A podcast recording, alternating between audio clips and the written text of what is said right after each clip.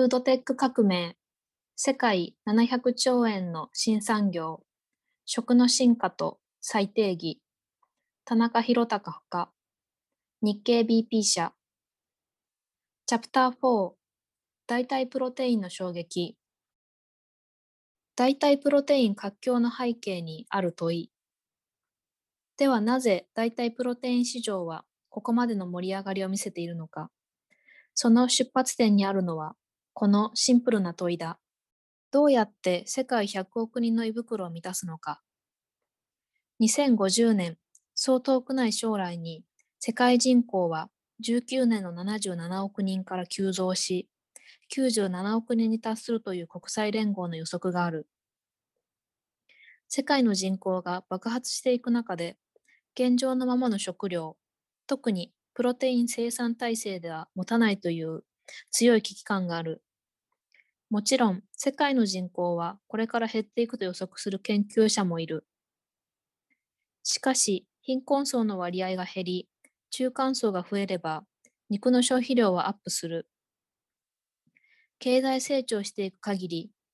たとえ人口が減っても肉の消費量は増え続けるということだ。その前提として、欧米と中国では主要なプロテイン供給源は食肉である。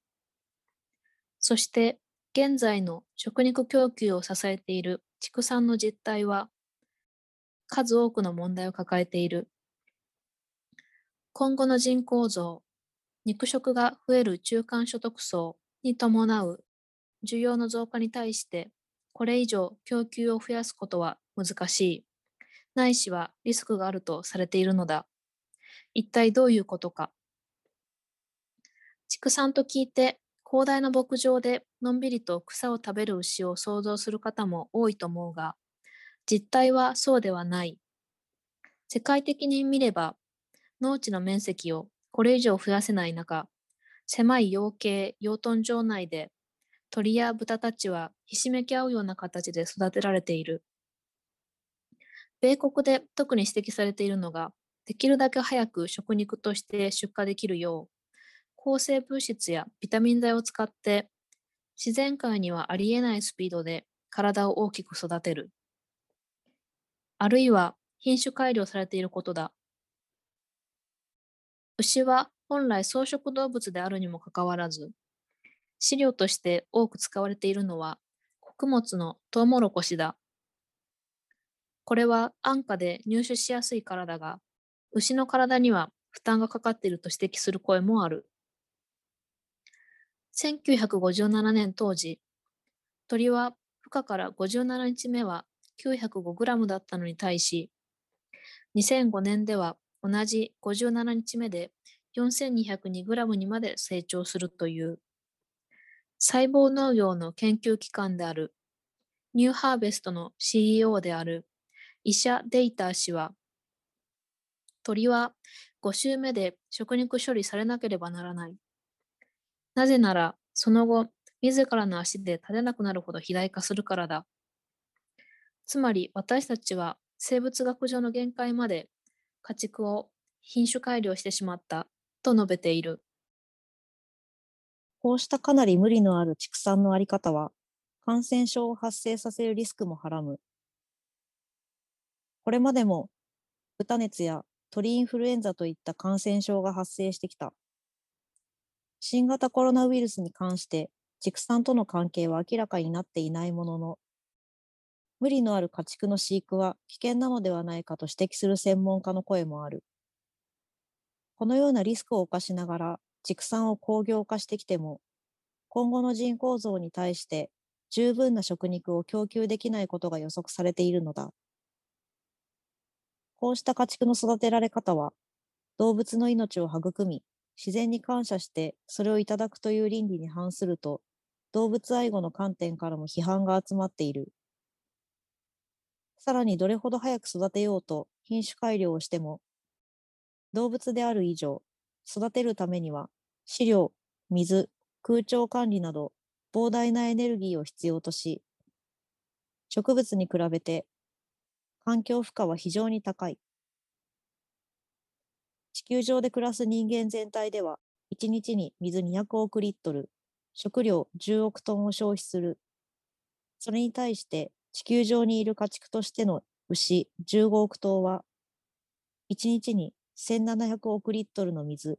600億トンの食料が必要となる。これだけの食料と水を生み出すには、広大な土地が必要だ。ビーガン、完全菜食主義者であれば、一人が生涯を通じて生きるための植物を育てるのに必要な農地は4000平方メートルだという。卵や乳製品を食べるベジタリアンであれば、その3倍が必要となる。そして、アメリカ人の平均的な肉食の人の場合、その食生活を支えるには、ビーガンの実に18倍の農地が必要だという試算がある。当然のことながら、肉を食するたびに生き物を食肉処理するという行為が必要になる。こうした状況に警告を鳴らしているのは、サピエンス全史の著者であるユバルノア・ハラリ氏だ。ポール・シャピロ著クリーンミートに寄せた序文の中に、こう述べている。現在、地球上には、家畜化された豚10億頭、牛15億頭、鶏5000億羽が暮らしている。ライオンが全世界で4万頭、象が50万頭であることを見ると、地球上のほとんどの脊椎動物は家畜である。これまでの技術革新が動物を生き物としてではなく、食肉、牛乳、卵を生産する機械として進化させている。実際、代替プロテインに取り組む多くのスタートアップが自社のミッションとして動物に頼らないプロテイン供給を上げる。インポッシブルフーズは特にこのミッションを前面に掲げる企業だ。同社はウェブサイト上にインポッシブルバーガーをどれだけ食べると、どれだけの温暖化ガス排出量を削減できるかといった計算ツールを用意しているほか、19年の決算資料ならぬインパクトリポートという環境報告を出している。この報告によれば、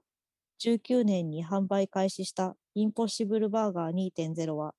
1個あたりに換算して一般的な食肉バーガーと比較して、水の利用量は87%削減、土地の利用面積は96%削減、温暖化ガスの排出量は89%削減を達成したとしている。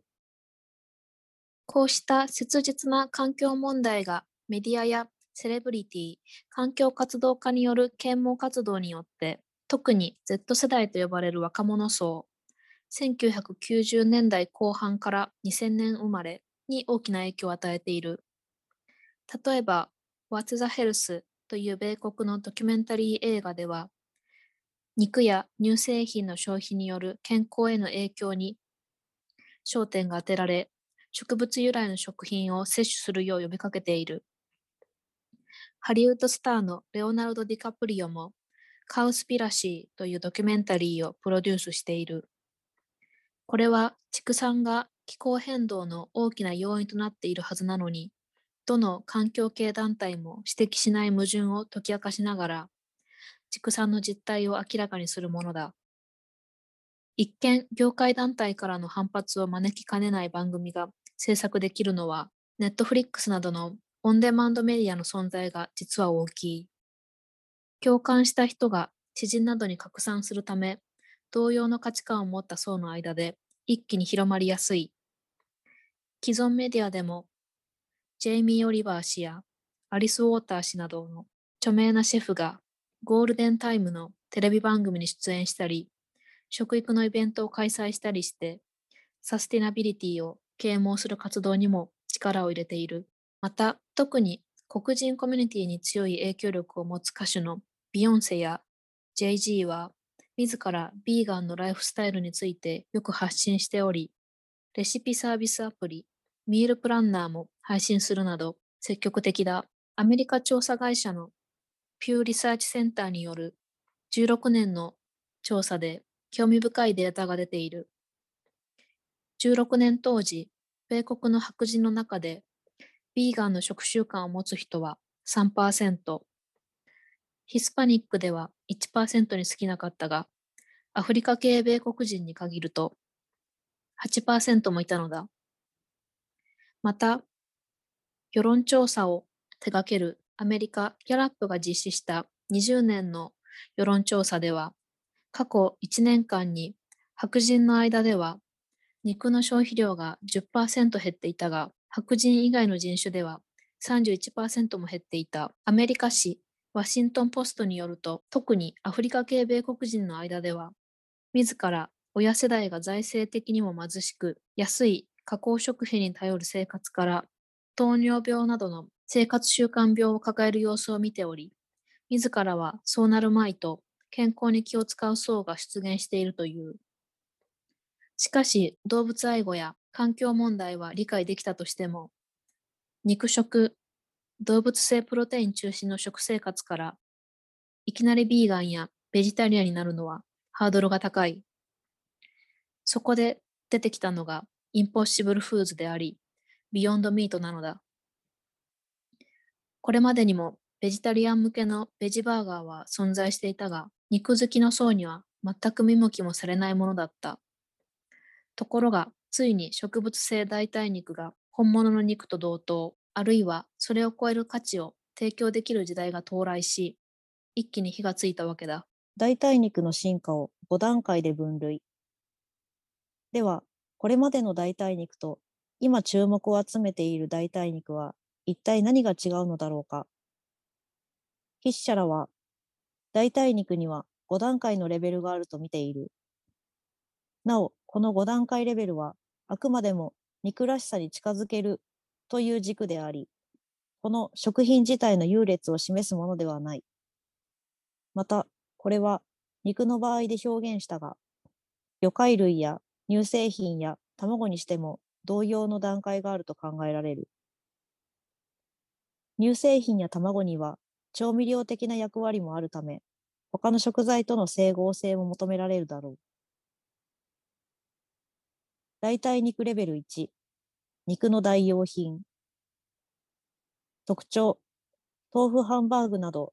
肉を他のもので置き換えており、味わいからして自分が食べているものが肉ではないことが明確なもの。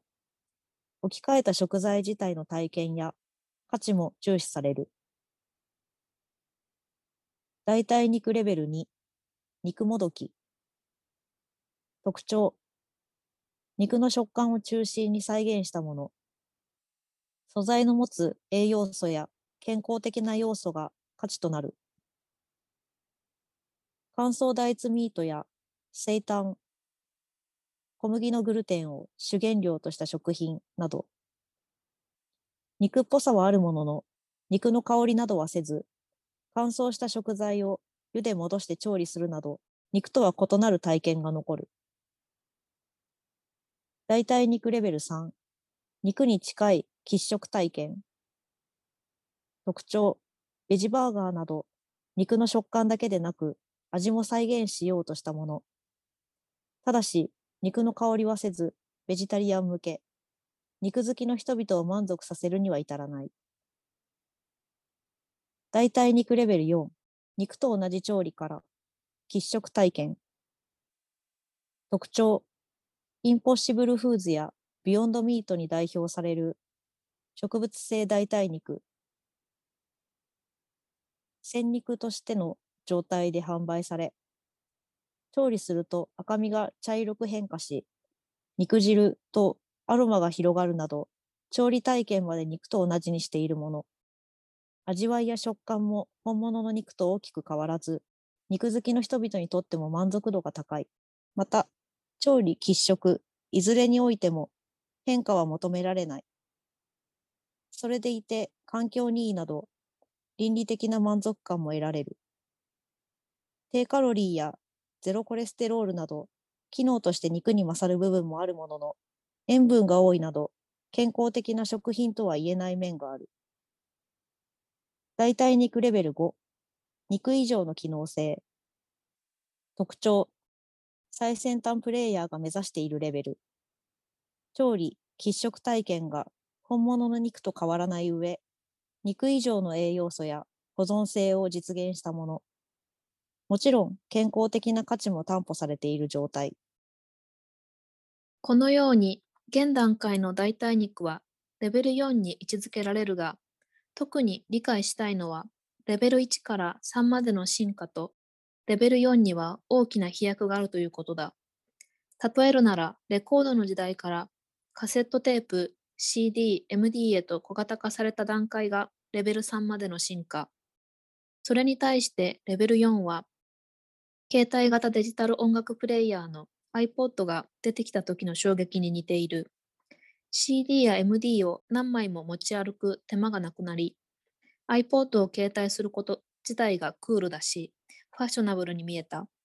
この体験に通話機能や各種アプリの付加価値が加わった iPhone の存在が代替肉で示したレベル5にあたる。iPod は音楽好きのツールだが、iPhone はユーザーを選ばないインフラのような存在だ。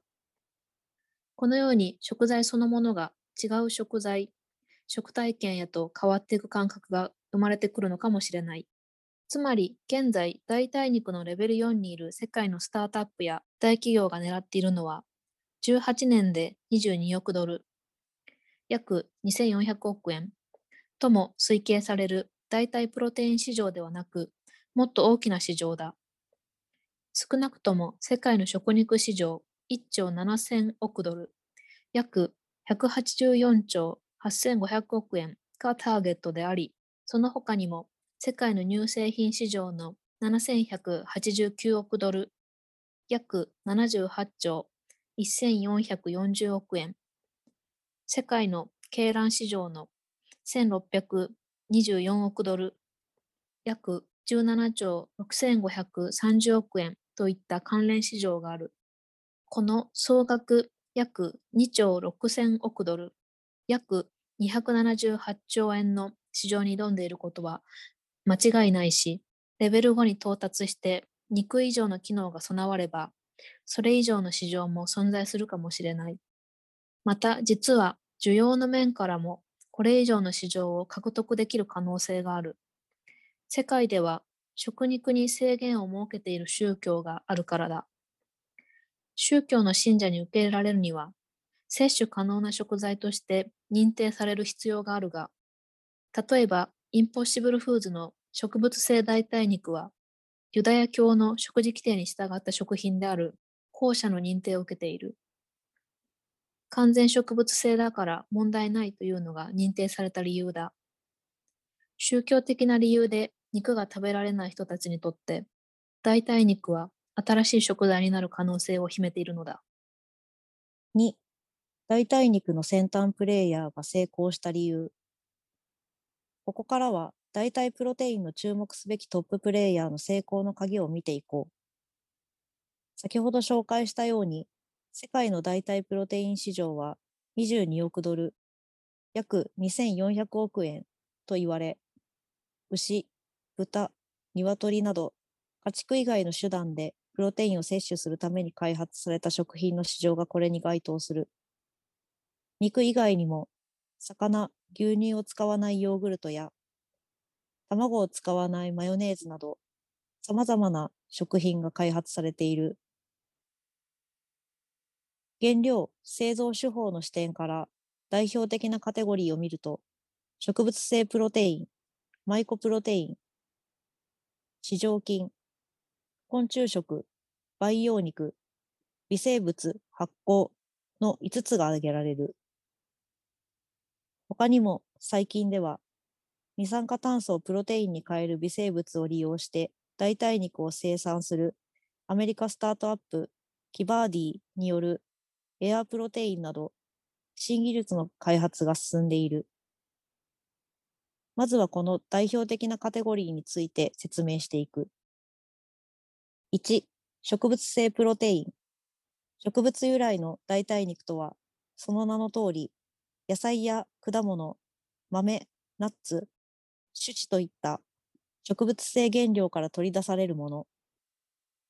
原材料に馴染みがあることから、生活者の抵抗感は少ない。原料として多く使われているのは、大豆、小麦、エンドウ豆などだ。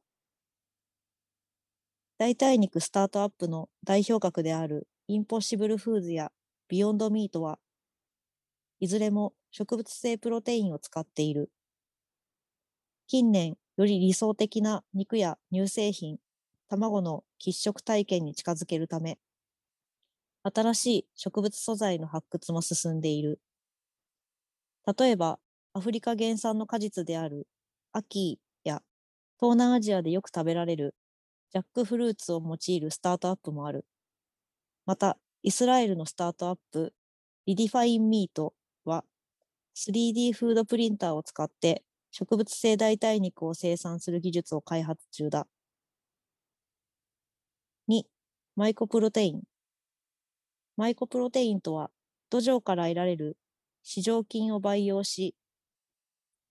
加工したものである。欧州では30年以上前から流通しているクオーンがその代表的な商品、ベジタリアンの肉としてサラダなどに混ぜて食べる人たちが多い。3、昆虫食。代替プロテインとしての昆虫の魅力は、卵をたくさん産んで、成長に必要な水や飼料の量が少なく、短期間で成長するという生産の効率性だ。特に商品化が活発なのは欧州で、主に食用コオロギが原料として使われている。例えば、イートグラブによるコオロギパウダーを混ぜたプロテインバー、エントモなど。ただし、昆虫食は文化によっては馴染みのない地域も多く、人間が食するのには心理的ハードルが高い、家畜の飼料向けの利用にも期待されている。4. 培養肉。培養肉は、牛や豚、鶏などの細胞を培養して肉を製造する手法。肉以外にも魚やエビなどの培養技術も発達しつつある。環境負荷も倫理面の負担も下げられる。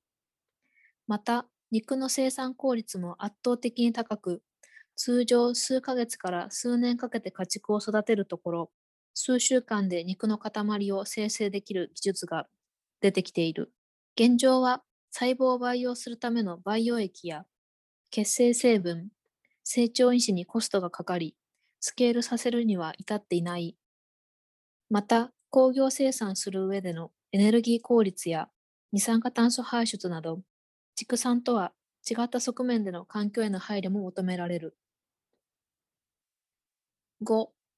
微生物、発酵、微生物を使って発酵を速することでプロテインを蘇生する手法。植物性代替肉と培養肉に続く第3の波と呼ばれる手法だ。代表例として、アメリカスタートアップのパーフェクトデーのアイスクリームがある。バターカップと呼ばれる酵母株にバイオ 3D プリンターで牛の DNA 配列を組み入れて新たな酵母を作り出し、この酵母で砂糖を発酵させることで乳プロテインを組成、乳製品由来のプロテインと同じ栄養、同じ味になるという。この手法による製造手法であれば、牛乳の生産時に必要な大量の水やエネルギーが不要で、環境負荷をかなり減らせることがメリットだ。インポッシブルフーズも肉らしさを出すために、大豆の根粒に含まれている大豆、レグ、ヘモグロビンからヘムを生成する過程で微生物技術を使っている。ちなみにヘムは赤血球の中にある鉄含有プロテインであるヘモグロビンによく似ている成分で、インポッシブルバーガーのパティから滴る肉汁を演出している。